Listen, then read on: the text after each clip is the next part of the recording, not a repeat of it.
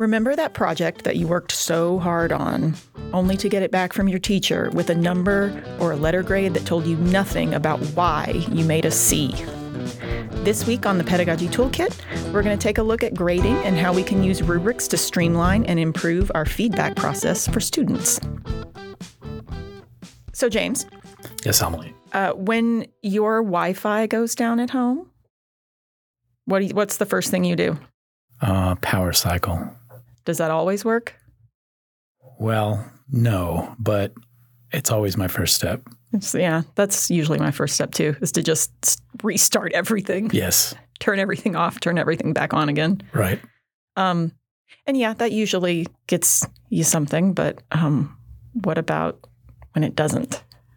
Uh, when it doesn't, then I end up having to deal with my my cable internet provider, which is not top of my list of things to do ever. No. And sometimes it's not even them. True. And then I'm really mad because now I'm angry at them and they can't even fix it. Like I'm angry. I'm angry at the Wi-Fi. I'm angry at my computer. I'm angry at all the things. But it's this my internet's either working or it's not working. Right. And if it is working, then great.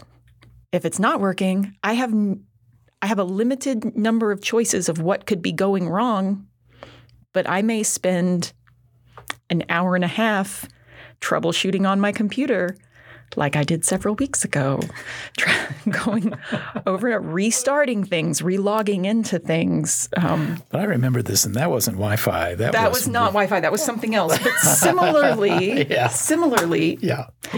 similarly, when we're doing it's working or it's not working, Right. But there's a whole spectrum of things behind that. You may end up wasting so much of your attention on something that isn't doing it if you're not getting the proper feedback. Right. There's a million ways it can go wrong. And I thought that sort of is a is a nice analogy for where rubrics can be really helpful with grading. Uh, when we grade our students' work, when students get their grades back, it has this number on it or this letter on it. What does it mean? why, is that? And we've probably all had those classes with instructors that put a letter on there, and that's all that's on there. There's Yeah. just the letter or the number, and no explanation of what that might mean. Or try harder. That was my favorite one. Try harder. And you can get, as a teacher, carried away writing really long explanations on the, on the other side. Yeah. Uh, apart, you got those teachers that just put the C on there and hand it back to you, and you're left wondering: Should you have a conference? Should you just take it and move Should I on? just give up? Should I just give up? Uh, but then there's on the on the instructor side, you know, I felt I have felt in the past before I discovered rubrics that I was spending a lot of time writing a, a narrative that no one was going to read, in part to just justify the grade that I put on it, you know, so that you wouldn't be just handing them a grade with no context. But in that case, the con- this this turned grading into a really lengthy process, and most of that length was unnecessary. And if you're like me, uh, it became something you didn't want to do, and so it it you just kept putting it off and putting it off until I couldn't put it off anymore because that's not pedagogically sound for my students. That's right. and it's not good for my mental health. And that's probably why I'm in instructional design instead of teaching. I it, there's something about uh, yeah, like knowing you're going to be writing, giving all this feedback and all this good input. Are they even going to read it? yeah, I think the answer to that is probably not. Is oft, often no. Yeah. Um, and how clear is what we're telling them? Right. And it can be overwhelming on their end too, right? Absolutely. So I started looking at why we even grade in the first place. I have a family member who is a professor, and he has always been adamantly against grades. Sure. He hates grades, and he he's like, I do them because I have to, but hates it. I get that. I do too. If Uh, we, if we go back to Plato's Academy, right? where this all starts, right? Higher education, Yeah. there were no grades. And uh, there's a there's a lot of research that intrinsic motivation is so much more powerful in learning than the extrinsic motivation of getting grades and and things like that. Right. But really, it all started as a sort of a need to to rank students as a comparison, students were compared to each other. That that was easier when there was a limited number of seats at college, there was a limited number of seats in in any schooling. Gotcha. They had to be able to weed out. It was all about winnowing out who didn't get to go to school. Ah, a gatekeeping function. It was a gatekeeping function, absolutely. there you go.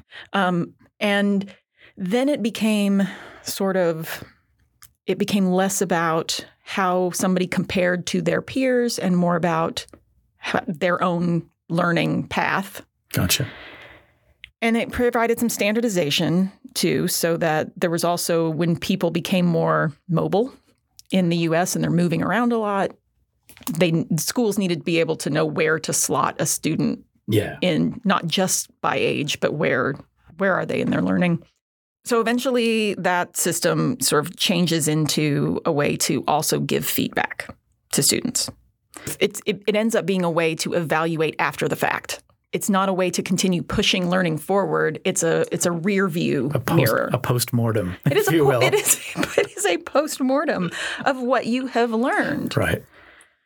Um, and I think in our modern approach to education, we're a little more attuned to to looking at things during like in the moment. Sure. How do we push that growth as we're going? Right. We'd like to be future focused here, right? The whole idea of higher education in the modern world is to prepare for the future.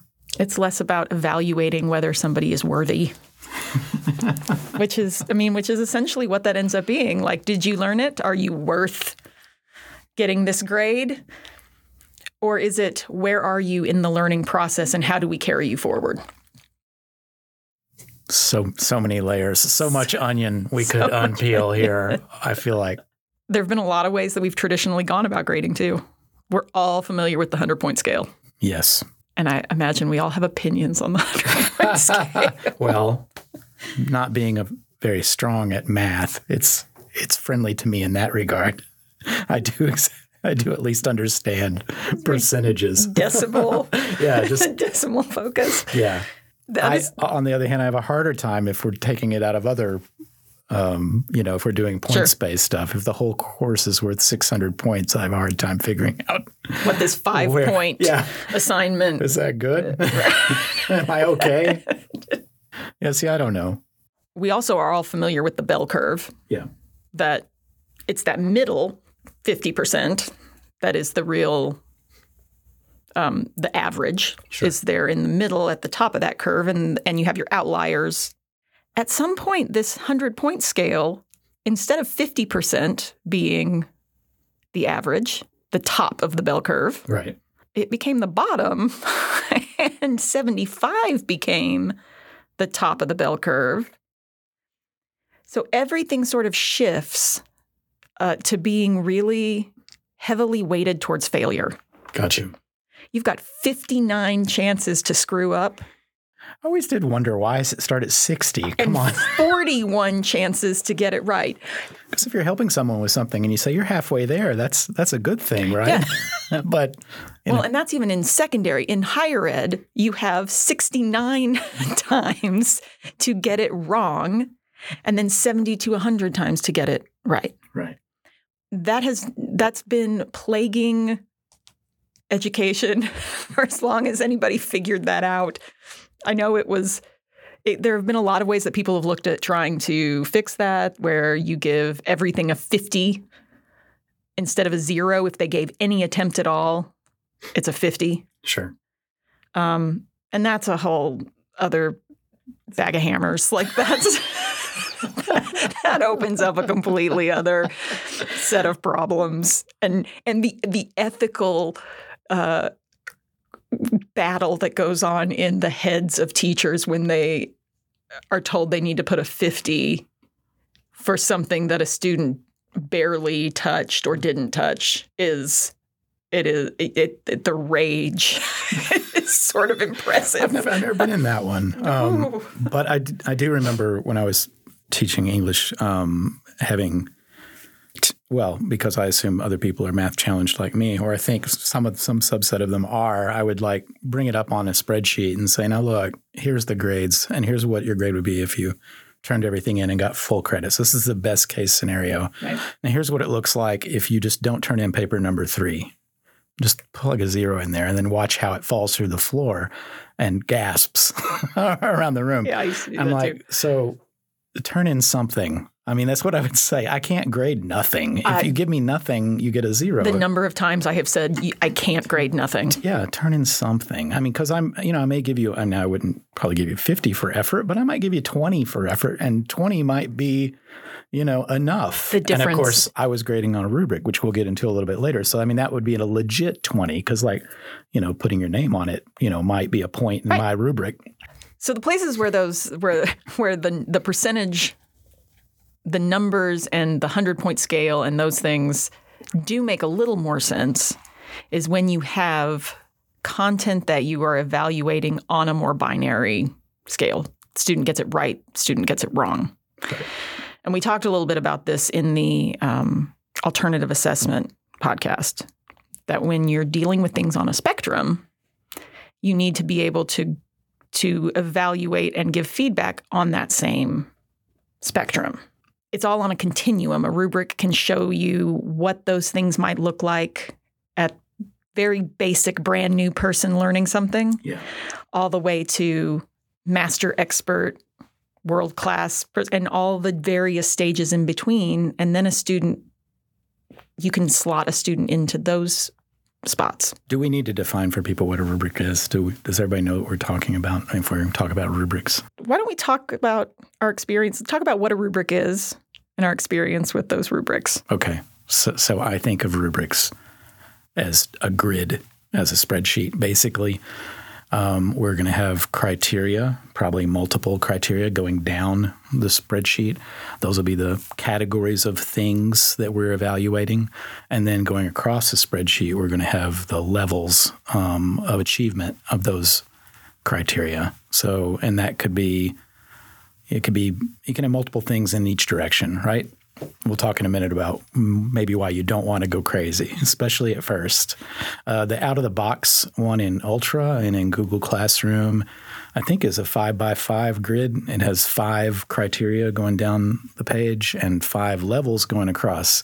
I personally find that a little overwhelming. But before I jump into that, like, and then what you're doing essentially is instead of each one of those um, levels of performance going across the page as a, a point range, you know, and and then you're essentially just dropping them in, dropping them into that range, you know, on each of those criteria, saying, well, was the so for example, if it's a paper, part of it's going to be formatting, right? You know, maybe they maybe they have to follow some style guide, APA or MLA or something, and you say, did they follow the style guide? And maybe the top of that range, maybe that's a five point uh, item, and the top of the range gets five points, and you're going to say they did a, a, a good to very good job of that. They get five points, and then we say well, they did an okay job of that. So the middle the middle rung, if we do three instead of five, the middle rung is going to be you know some some other some other range, something between zero and and four or whatever, right? And then the bottom of the range is going to be like either zero or one or something like that, which is just you know, it wasn't much of an effort. and we would ideally have little descriptors of what each of those things look like so that people know what they're up against. Yeah, so we're breaking the assignment down into sort of two directions. Breaking Yeah. it down first into what is it that we're even evaluating. Mhm. Those are the rows. Mhm. Those are the the pieces that you were just talking about, and then where do they fall on mastery or Accomplishment. accomplishment? I like that. There I like accomplishment is a good one. yeah. It's that. So yeah. immediately, instead of just throwing, say, a C as a 70 in your class, right? Instead of, or 75. So instead of just that big, one big letter, that one big number, now we've, we've got, you know, probably three, you know, um, and maybe five, maybe more um, little areas that are giving them some feedback so they know maybe they did a great job on all the formatting, but their argument wasn't good. Maybe the argument was good, but the sources were lacking. You know, we could we could imagine each one of those little rows as a different thing that's important um, per the instructor or the program or whatever for for the quality of that. Well, and sort of going back to our our modem example, our Wi-Fi is down example. Can you drag this back in? Yes, I am. I'm gonna I'm gonna Do it. I'm going to drag it back in. Going back to that, it's um, it's telling the students where they need to focus their attention so that they're not spending an hour and a half starting and restarting their computer over and over again when the problem is that you know somebody ran into a telephone pole down the street and there's no internet in the neighborhood it's there you go it, it, that allows them to actually know where their focus is and it gives some it shows them both what they are not sort of where they have come and shows them where they can go right. in that rubric. Right. It helps. It gives them a roadmap for the next time. Right. Right. I, I remember the first time I ever used rubrics, and it was a long time ago when I was teaching a face-to-face class. But they turned their stuff in electronically. Right. So I took that and turned it into a PDF, and I had this Excel rubric I had made, and then I would just embed that or attach it at the end, you know, basically. And it had a lot of a lot of steps, a lot of those things going down the page. I'd gotten very granular about it on that. Um, but the nice thing, one of my students, the feedback I got from him on it, he goes, you know, I really like. He pointed to it on his paper. He goes, I really like this, and you know why? I'm like, why is that? And he goes, because I know exactly what to do next time. He goes, he said, I look at this, I see I didn't put a page number on here. It cost me a point. It's not going to cost me a point next time.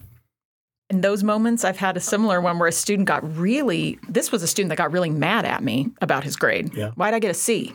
And I was, dude, I don't, you didn't do, you know, ex- I, well, actually, the first thing I said was, did you look at the rubric I gave back to you? Right. And he said, well, no. So I was okay. So we pulled up the rubric and I showed him, I said, you did, you know, excellent here. Showed him where he had done really well on the, and you did okay here. Right. But you didn't even attempt this part. Right. And so you got no points for it. And he went, Oh, There you go. okay. I mean, it- it- argument over. There was no more. Yeah.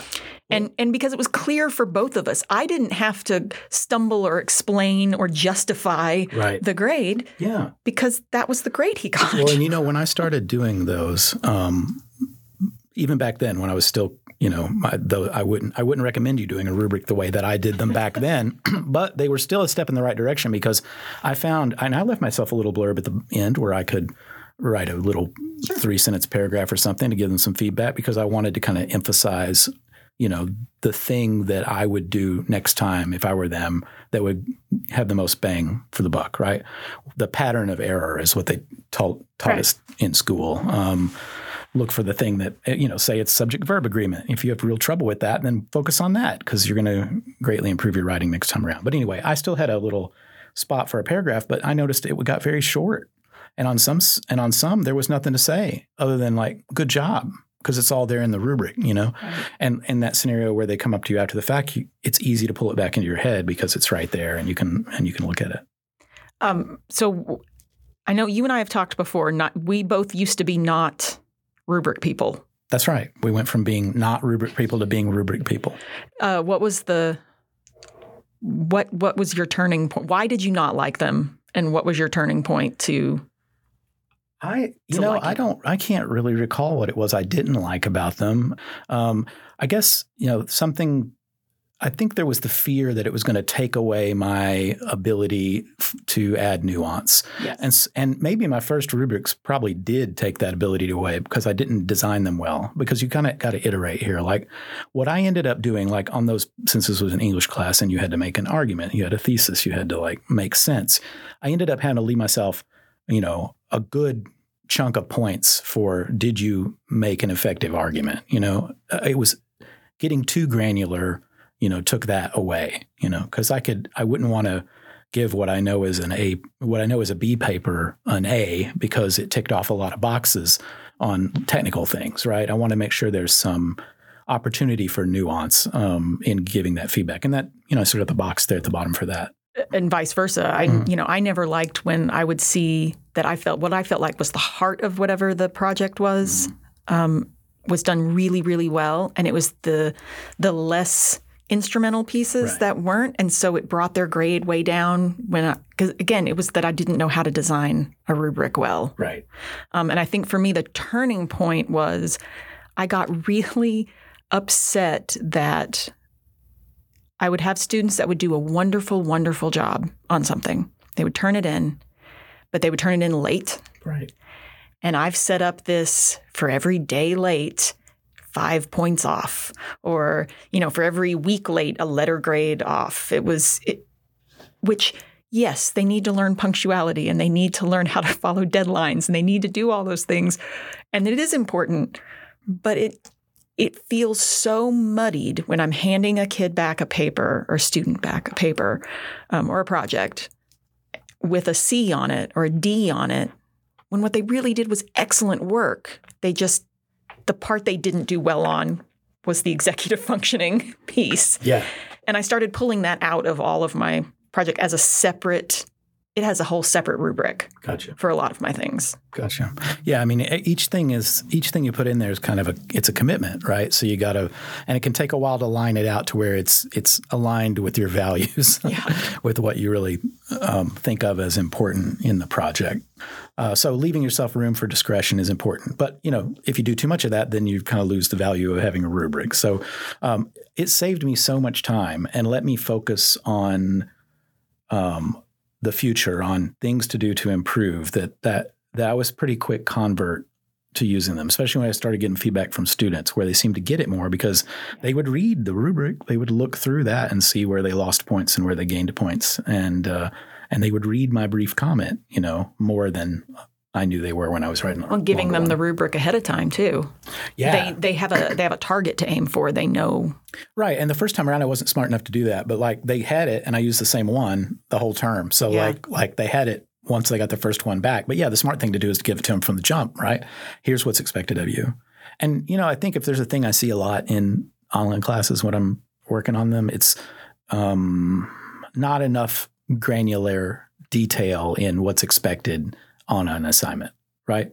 There's yeah. a lot of two sentence like, "Hey, do this," kind of thing without without the level of detail that I would want as a student, right. and that I certainly would want you to include it if I'm counseling you as an instructional designer.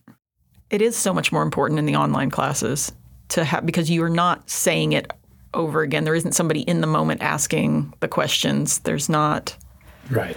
You need to have that clarity. Yeah like I said, one of the things that I didn't like was that I would end up with students getting grades that I didn't think really reflected the quality of the product, uh, up and down, both. Um, when I went straight by the rubric, and I realized at some point that uh, I was working with a team of teachers, and we were trying to develop rubrics for a, a project that were that was being done across multiple sections, and we had I don't remember, five uh, rows of things, and on a scale of one to five. Right. You know, five being most excellent, one being barely tried. Right. Kind of thing. Yeah, pretty typical, five so, by five. Yeah. So maximum number of points was 25. But the way most um, instructors get their heads around a five point rubric is that it's an A, B, C, D, F. Right. A one is an F, two is a D, C. Right which is great when they get five out of five on everything. That's a 25 out of 25. That's a 100. That's an A. Done. When they get fours across the board, that's that's 20 out of 25. That's a B. A four is a B. Cool. The problem gets below that. Yeah. When they get a three across the board, what would theoretically be a C, straight down the middle. Right. That translates to 15 out of 25 which is a 60, right. which isn't even a C. It's a D minus. It's like you've completely lost a letter grade and a half, almost two letter grades worth of of nuance in there, even using a rubric, because you haven't given, you know, what they see is, well, I got 15 out of 25. That's my, I got a 60. When in reality, they did satisfactory, what you've termed satisfactory, because that's th- a three, that's middle of the road. Right. So learning how to build those rubrics so that you have um, spans of points sure. possible or so that so that you adjust, adjust what equals an A, what equals a B, what equals a C right. when you have to translate into those. Right, and that just and the kind of the the quick and dirty way around is just not make the not make the bottom rung zero. Right, you know, make the bottom right. rung. And a nice thing in a lot of these a lot of the online tools now that are built into the learning management systems is you d- define a range. So say that lowest rung, whether it's three slot, three divisions or five divisions, is zero to ten, right? Um, you know, and it defaults to ten, right? But you can you can massage it, you know, Right. anywhere within that range. So you're not you're not as stuck to it as as you might think, like when you first encounter the idea of using one. But yeah, you do have to be careful about those divisions because it's going to divide it, you know, from zero. And if you want them, you know, if you want it to follow something like what they're familiar with, then the lowest rung is going to have to be not just zero. It's going to be something. And I think that is probably the biggest like newbie mistake that I see with people moving Yeah. to rubrics is they just go, oh, well, it's X points out of X. It's percentages still. You're still functioning on that 100 point scale and you're still weighting it to failure and you're still not being especially clear with matching the expectations with the results. So, if you're an instructor and you wanted to get into the, well, first we should talk about what's good about them then. So, we already talked a little bit about the feedback's more granular, right? The grading load can be a lot less, and the ability to explain your grade to a student if you have a, end up having a conversation about it. And explaining that grade to yourself Right. when I've gotten to the end of a project and gone, okay, so Right. I just graded 50 of these. I've just seen 50. How, how brain dead am I right, now to start with? The third student in the list wants to know why she got this grade. Right. Now And, you know. and it asks you to question what it is that you're even grading. Right, really. There's there's this uh, kind of bit of introspection on on it's it's harder on you as an instructor to make these decisions and and fine tune this thing than it is to just throw a letter on it. But it's asking you to um, front load your work by saying, what is it that I'm grading? What does it look like in all of its permutations that I'm going to be uh, evaluating? And then, but then that part's done. Yeah, true. And so then when you start scoring these things that are not binary, it's right, it's wrong, Right. Things that are on a continuum that that do um, have flexibility and nuance within even even you know five that are at the very top of that rubric there's going to be nuance and difference in how they're being um, executed Yes. and so you will this allows you to kind of um, make those decisions quickly when you're grading Absolutely.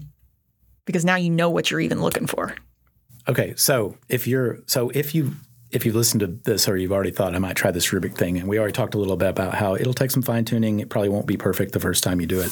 You'll probably like all teach all aspects of your teaching. You'll continue to fine tune it as you go along. But say you take the plunge, you pick how how do you take the plunge? What, how do you jump into doing this as an instructor, as a, who's never used a rubric before? Once you understand the basic concept, The first thing you're probably going to do is you're going to want to define what are the outcomes that you're even measuring.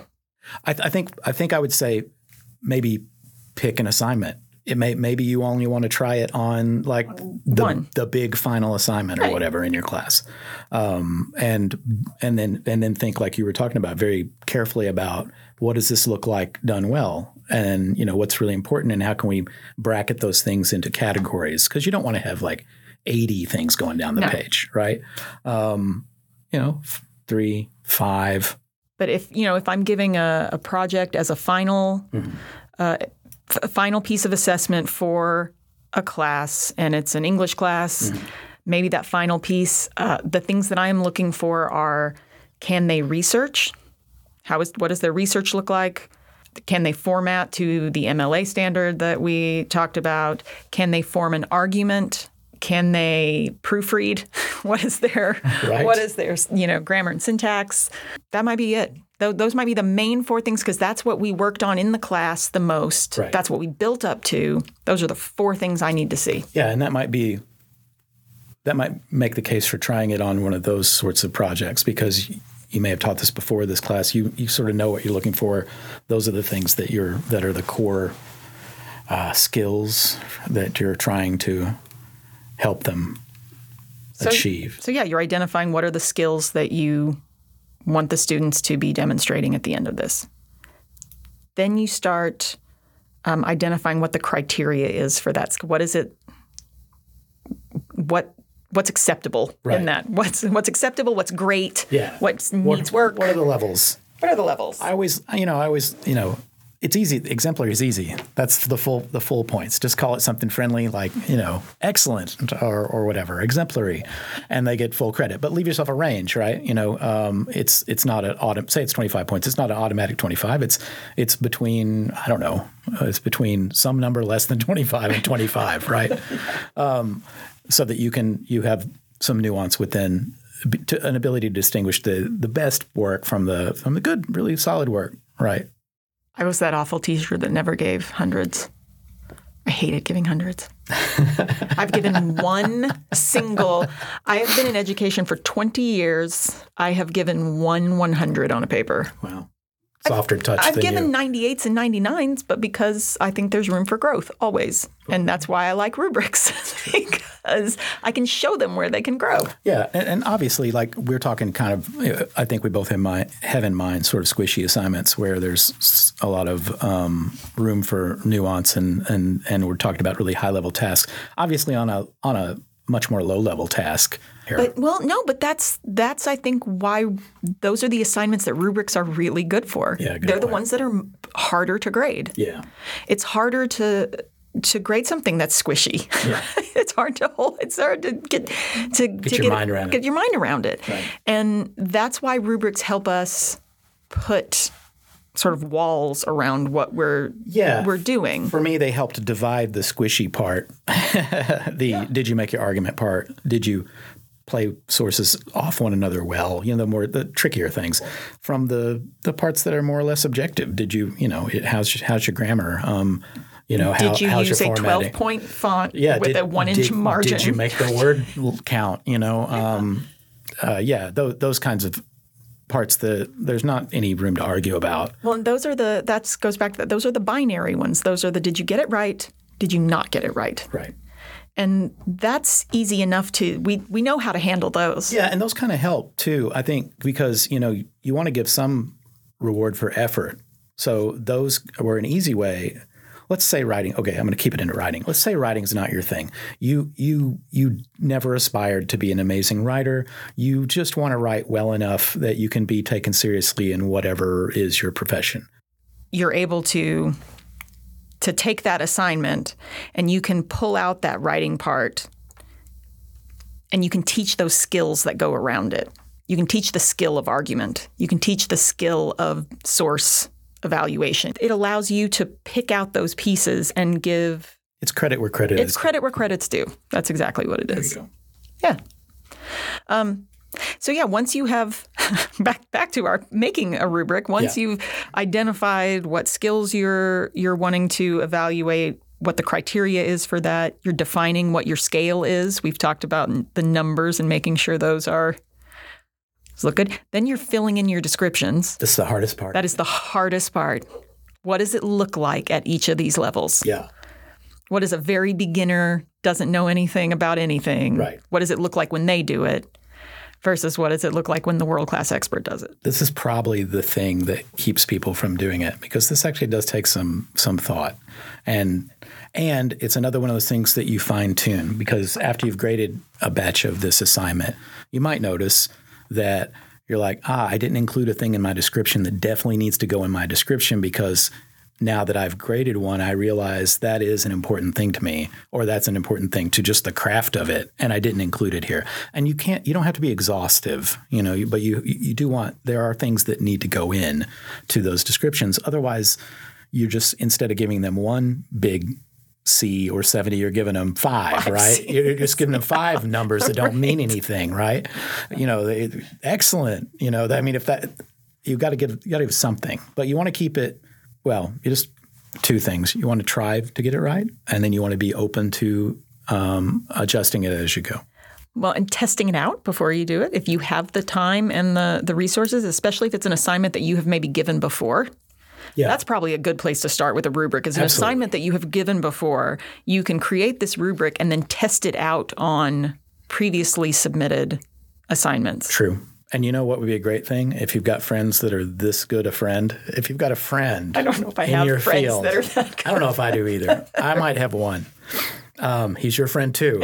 We might take it and give it to this friend and say, "Hey, here's the assignment. Here's my rubric. Will you grade this by this rubric and give me some feedback on the rubric?" Because that's what I'm trying to fine tune here. Very meta. Yeah, it need, is. I need a rubric for my rubric. That's right. to, to grade the rubric. But no, I love your idea of actually testing it out. Um, test it out yourself, you know, and and, and definitely uh, try it on an assignment that you're already deeply familiar with, because you know after a while you get to where you can line these out for all the assignments, you know. But it's that iterative po- process. It, it would be great if we could just nail it and it's done, but that's not really how life works in teaching for sure. You know, you. No. You're going to keep adjusting things if you care about your craft. Um, every time you do it, probably. Well, we've talked too about about rubrics in terms of a grid, sort of something you could, you know, make with a table in Word. Yeah, Um, there's a lot of other ways to do rubrics, sure. And I'm a big fan of those. I bet you are. I really, do. I love. Well, first of all, there's a lot of tools on the internet that I will um, make sure we include in the show notes. Okay. Um, rubric generators and uh, things that can help you make the templates and can build little starter um, descriptions for you. Oh, very nice. So if you already know that one of the things you need to work, you know, that you're going to include is is the thesis statement of the paper. There will be five descriptions of thesis statement at its various Lovely. That's lovely. and you can adjust those. They're completely customizable. They're and they're free. Yeah. So they're they're a great place to start too. I'll make a quick note to say every learning management system I've ever used, Blackboard, the new version, Ultra, um, Google Classroom, Canvas. Canvas, all of them have a group a rubric tool built in where you can build it right in there and reuse it because like what matters uh, what matters in writing probably matters in all writing right? At least part of it. So you can reusing rubrics is a good thing um, you know as long as they fit the assignment but a lot of times they do. Uh, you don't necessarily have a i think when i first started i thought you got to have one to one. I got to have a rubric. Every assignment has a rubric. That's not necessarily the case. It's like if i if you got to turn in three papers you know three research papers it's the same rubric for Right. those three things, right? Right. Well, and, and keeping track of uh, when you're evaluating that same skill over and over again in different Right. assignments. That's uh, some of those rubric generators too will will hold on to your existing. You can have little accounts on it, I haven't used these. These and they're, they're great. Um, and that way, you know, next time I might not be. I might be doing a presentation again. This time the presentation isn't about isn't an argument. It's just a, a research presentation. So I don't need the argument part from this one, but I still want the presentation skills part and the you know those yeah, being able to reuse the pieces because those are because you've broken it into the skills that you're grading. right. And like on that paper thing, if if you know, there's certain things that every paper has to have, whether it's an argument paper or a or a research paper or whatever. You're still going to want them to follow the style guide or whatever. You're still going to want them to communicate in, you know, English of a certain level. Exactly. And then the ones, but the ones that I was thinking about that I really, really like are visual rubrics.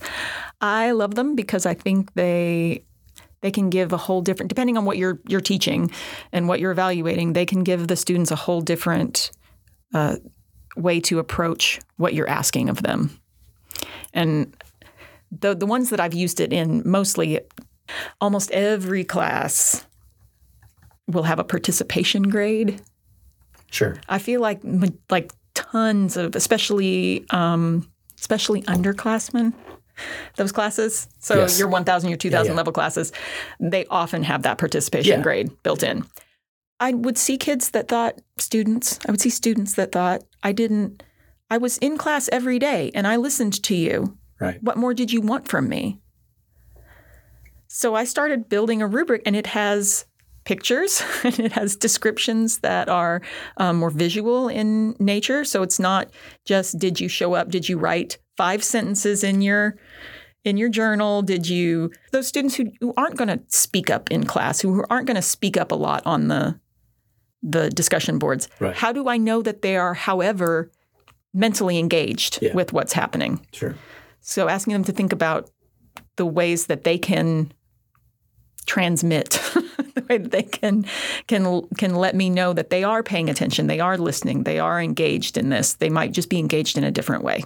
Those visual rubrics, I think, can they can also really help when you've got students who when you're dealing with um, accessibility issues as well, Sure. and students who just need a different a different explanation, a different approach. Um, giving students examples of previous assignments where you have used the rubric so that they can see what that looks like. Uh, when you have time, when you're prepping them for the assignment, letting them grade a sample assignment with the rubric That's so that they see how to apply it and it helps them learn how to apply it to their own work. Um, there's a lot of ways to use the rubrics that that aren't just a straight, you know, put a checkbox in the in the in the box and move along. baby steps into rubrics if you're new to it. Don't. I mean, this can be overwhelming, uh, especially the description part. But yeah, if, uh, it's it's it's worth doing. It's worth doing for you and for your students because ultimately, you know, it benefits you both. This this to me is a a real win win um, technique. Uh, you get a shorter grading session. the students get better, more targeted feedback and more future focused feedback because they can take this and run with it on the next assignment in your class that's similar to this one.